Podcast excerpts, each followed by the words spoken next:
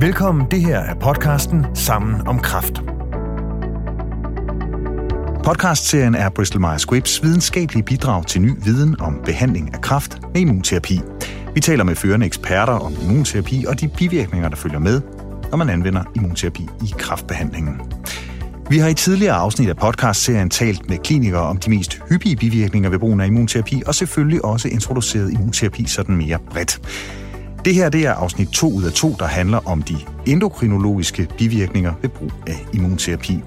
I det første afsnit, der gennemgik vi de bivirkninger, der relaterer sig til hypofysen. Så hvis du ikke har hørt den, så vil jeg anbefale, at du begynder der.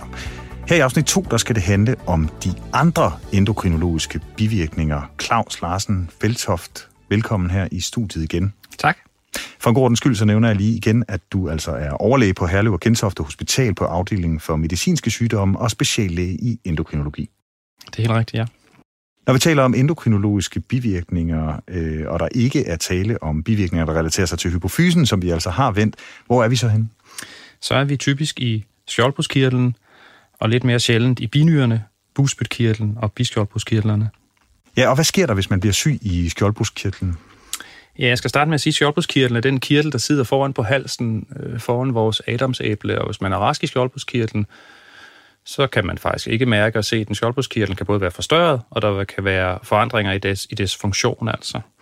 Når man bliver syg i skjoldbruskkirtlen af immunterapi, så kan der principielt ske tre ting. Kirtlen kan gå i stykker, så får man det, vi kalder lavt stofskifte. Kirtlen kan gå i stykker i to faser.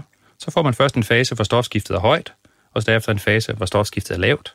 Og en tredje ting, så kan kirtlen faktisk aktiveres, så man får vedholdende højt stofskifte. Den sidste ting er meget sjældent. Og hvilke symptomer er der så på bivirkninger i skjoldbruskkirtlen? Ja, øh, i modsat hypofysen, så får du faktisk meget, meget sjældent lokalsymptomer. Det vil sige, du får ikke nogen ømhed eller hævelse svarende til skjoldbruskkirtlen. De symptomer, du får, de hidrører enten lavt stofskifte eller det høje stofskifte. Og det lave stofskifte, det giver typisk symptomer som træthed, kuldeskærhed, forstoppelse, og nogen tager en lille smule på i vægt og bliver generelt uoplagte. Det høje stofskifte er næsten det modsatte. Der får du indre uro, hjertebanken, svedtendens, du ryster en lille bit smule, og hvis stofskiftet bliver tilpas højt, så får man det faktisk også diarré og opkast. Så igen, så afhænger det af, hvordan øh, kirtlen er påvirket, og to vidt forskellige ting. Er det, er det, altså er det noget, som patienterne selv kan mærke, eller er det, er det Igen som, som med sygdommen i, i hypofysen, så kan de symptomer, patienterne præsenterer sig med, når de har en påvirkning af skjoldbruskkirtlen, godt ligne de symptomer, man har, når man er syg af en kræftsygdom og får behandling for den. Så det, det er det, vi som læger kalder almindelige symptomer. Er jeg lidt træt nu? Er det fordi, jeg får behandling, eller fordi jeg faktisk har en bivirkning til behandlingen? Og hvordan finder man så ud af, om det er det ene eller det andet? Så igen bliver man nødt til at, at få hjælp af blodprøver, hvor vi simpelthen måler stofskiftetallene i blodet ved blodprøver, og der kan vi meget klart se, om stofskiftet øh, er påvirket i den ene eller anden retning. Ja, og hvad er det, man kigger efter i de her blodprøver? Øh, I blodprøverne kan man måle stofskifthormonerne, og vi ved, at vores skjoldbruskkirtel faktisk styres for hypofysen, og vi kan se, at den hormonakse er påvirket, får du høje stofskifthormoner, hvis stofskiftet er højt, og så får du lave stofskifthormoner i blodet, hvis stofskiftet faktisk er lavt. Så på den måde er det let at se, når du har tallene. Hvis du ikke har tallene, er det faktisk ret svært at se. Nu starter vi jo her med skjoldbruskkirtlen, og det er fordi, det er den mest øh, hyppige her. Øh, men der er jo faktisk også nogle andre øh, kirtler, der kan blive øh, ramt her. Hvad, hvad er det for nogle? I meget sjældne tilfælde, og det er nok øh, tal på omkring 1 ud af 100, øh, kan binyrerne i sig selv også blive ramt. Og som vi talte om i den foregående podcast, så får du binyreparakommonmangel, når binyrerne går i stykker, og det er en livsfarlig tilstand som har brug for ofte akut behandling med binyrbarkhormon og nogle gange ind i blodårene. I sjældnere tilfælde, også omkring 1%, kan man få sukkersyge, diabetes, fordi de insulinproducerende celler i bugspytkirtlen faktisk går i stykker og skal blive afhængige af insulin, ligesom patienter med normal diabetes. Og det kan øh, faktisk også blive farligt. I sidste ende kan man få syreforgiftning og dø af det. Hvor hyppigt er det? Selve bivirkningen med, øh, hvor man får sukkersyge, ser vi i opgørelser nok til omkring 1% af alle patienter, der får immunterapi. Nok lidt hyppigere, hvis de får flere stoffer af immunterapi, men igen, som jeg sagde før, så ser vi nok en stigende tendens, vi ikke rigtig kan forklare, hvorfor.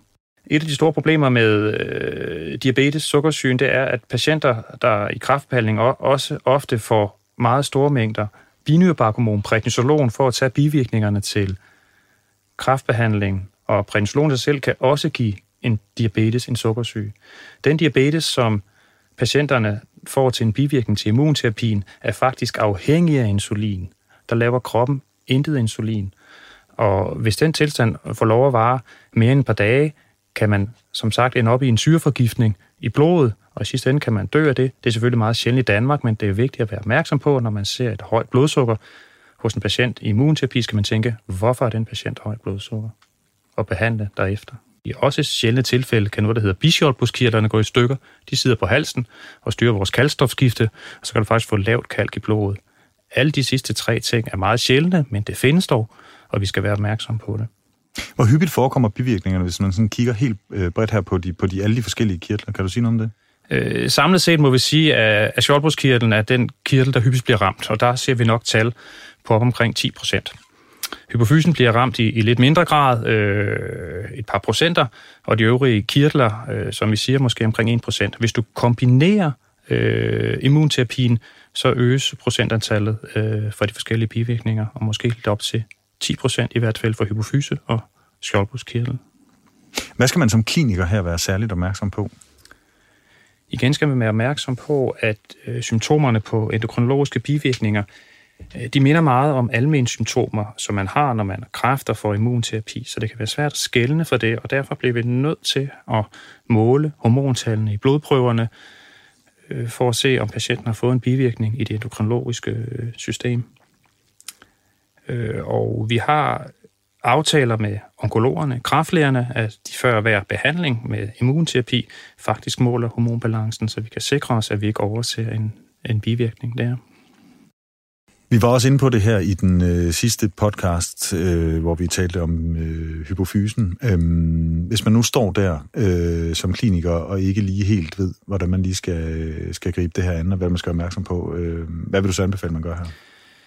Igen, så kan de endokrinologiske bivirkninger ligne de symptomer, man har, når man er syg af kræft og får immunterapi. Øh, så derfor er det vigtigt, at øh, man får målt øh, blodprøverne, hvor man måler hormonniveauerne i blodet. Og øh, vi vil gerne have, at hvis man er i tvivl om, hvordan de hormonværdier skal tolkes, at man altid kan kontakte en endokrinolog, en hormonlæge, og gerne øh, 24-7. Øh, for vi ved udmærket godt, at det kan være svært at tolke, også for os endokrinologer. Ja, så det gælder måske om at få opbygget et, et, øh, et, en hotline der, som ligesom det, fungerer, eller hvad? Det, det gælder om at få opbygget en eller anden struktur i de centre, der behandler med immunterapi, hvor man altid kan komme i kontakt med en endokrinolog, en hormonlæge, og spørge om ting vedrørende bivirkninger, og hvordan blodprøverne skal tolkes. Hvordan behandler man så de her forskellige sygdomme i, i de her kirter, Claus? Lad os starte med skjoldbruskkirtlen. Ja, i skjoldbruskkirtlen, så afhænger det, hvor Øh, hvilken slags påvirkning af skjoldbruskkirtlen man har fået. Altså. Hvis vi har den sygdom i shortbruskkirtlen, det vi kalder en tofaset påvirkning, hvor stofskiftet først stiger og derefter bliver lavt, så plejer man i den høje fase, hvor stofskiftet er højt, der giver man medicin, som dæmper symptomerne på højt stofskifte. Det er typisk sådan, vi kalder beta-blokkere, som tager noget af uroen og hjertebanken. Og så den fase, hvor stofskiftet er højt, den plejer at gå over af sig selv. Og så dør kirtlen ud, og så når man har fået lavt stofskifte, så erstatter man faktisk øh, det stofskiftehormon, som kroppen mangler, med en tablet, man skal tage en gang om dagen. De andre sygdomme, øh, vi talte om i den første podcast, når man mangler binyrebarkhormon, i den første podcast, der mangler man binyrebarkhormon, fordi hypofysen var gået i stykker. I sjældne tilfælde kan man også mangle binyrebarkhormon, fordi selve binyrerne er gået i stykker. Og der er det vigtigt at sige, at øh, det er livsfarligt, og der har man brug for binyrebark hormonbehandling, enten ind i blodåren eller som tablet, og ofte uden alt for lang ventetid. De andre sygdomme, hvor man kan sige, hvor bugspytkirtlen går i stykker, og de insulinproducerende celler går i stykker i bugspytkirtlen, der har man brug for at få insulin, som man skal have som indsprøjtning, ofte op til fire gange om dagen. Hvis spiskjoldbuskirtlerne går i stykker, så får man lavt kalk i blodet, man har brug for kalktilskud, og ofte aktiveret D-vitamin for at holde kalkniveauet normalt. De her bivirkninger, er de øh, vedvarende, øhm, eller kan man ligesom behandle dem, og så forsvinder de igen? Vi ved, at den hormonmangel, du, du får, når du har fået en bivirkning til immunterapi, de, de er vedvarende. Så resten af livet bliver du afhængig af hormonbehandling. Øh, Og jeg som hormonlæge mener, at det faktisk er en billig pris at betale for at få en klar forbedring af din kraftsygdom ved at bruge øh, immunterapi. Hvordan oplever du, at patienterne tager imod den information, at de er blevet øh, kronisk syge i virkeligheden? Ja, langt de fleste patienter øh, er faktisk øh, ikke så påvirket af det, øh, fordi at behandlingen er rimelig simpel, og de meget hurtigt øh, får det meget bedre. De bliver afhængige af, af piller eller indsprøjtninger hver dag resten af deres liv, men øh, igen, patienterne oplever det ikke som nogen større udfordring, for de fleste af patienterne er vant til at tage piller hver dag, og vi plejer at sige til dem inden for endokrinologi, endokrinologien, at dem, der får endokrinologiske bivirkninger, det kan godt være, at immunterapien faktisk virker en lille bit bedre, ikke kun på hormonkirtlerne, men også på selve kræftsygdommen. Altså, det skal jeg forstå, dem, der simpelthen får bivirkninger, de i virkeligheden har bedre gavn af Der er enkelte undersøgelser, der viser, at dem, der får endokrinologiske bivirkninger, de har faktisk også større effekt af kraftbehandling på kraftcellerne. Og, og bliver man så nødt til at stoppe immunbehandlingen, hvis man tyder på bivirkningernes udfordringer her, Claus? Øh, hvis man får meget svære endokrinologiske bivirkninger, øh, bliver man nødt til at stoppe øh, immunterapien i, i en periode. Jeg skal sige, at det er fuldstændig onkologen, kraftlægen, der bestemmer, om immunterapien skal stoppes og startes igen.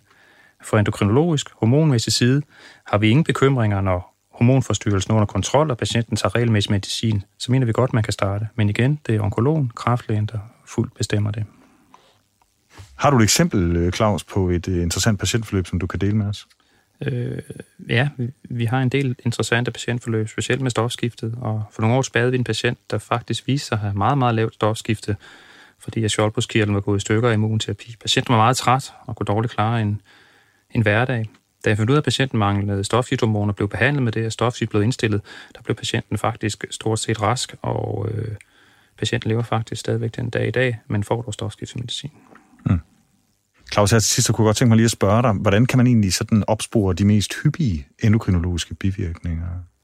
Ja, som jeg har sagt tidligere, så er symptomerne på de endokrinologiske bivirkninger, de ligner meget de symptomer, som kræftpatienter godt kan have af deres kræftsygdom og deres kræftbehandling. Så derfor er det vigtigt, at øh, man har løbende blodprøvekontrol, hvor man måler de vigtigste blodprøver. Og specielt med stofskiftet er det ret let tilgængelig at måle stofskifthormonerne. Det hedder TSH, T3 og T4. Og hvis der er forskydninger i dem, så har patienten en bivirkning svarende til hypofysen eller til shortbudskirtlen.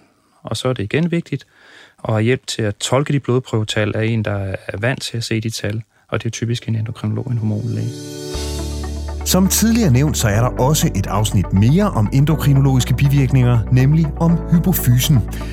Hvis du kunne tænke dig at høre det, så finder du det der, hvor du normalt lytter til podcasts. Her ligger også flere afsnit af podcasten Sammen om Kraft. Tak til dig, Claus Larsen Feldtoft, du var med her og gjorde os klogere. Tak fordi du måtte komme.